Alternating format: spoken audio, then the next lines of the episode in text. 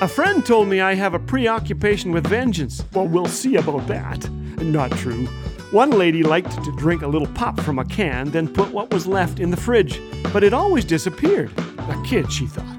So she mixed up some pickle juice, sardine juice, and hot sauce, put it in a pop can, popped it into the fridge, and waited.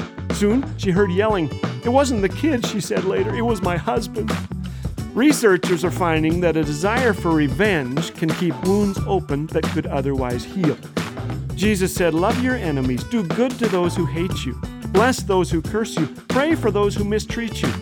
I think I'll start by removing that pop can of pickle juice and sardines from the fridge. This is Laugh Again with Phil Callaway. If you'd like to hear the regular daily program or discover all things Laugh Again, visit us at laughagain.ca. Laugh Again, truth bringing laughter to life.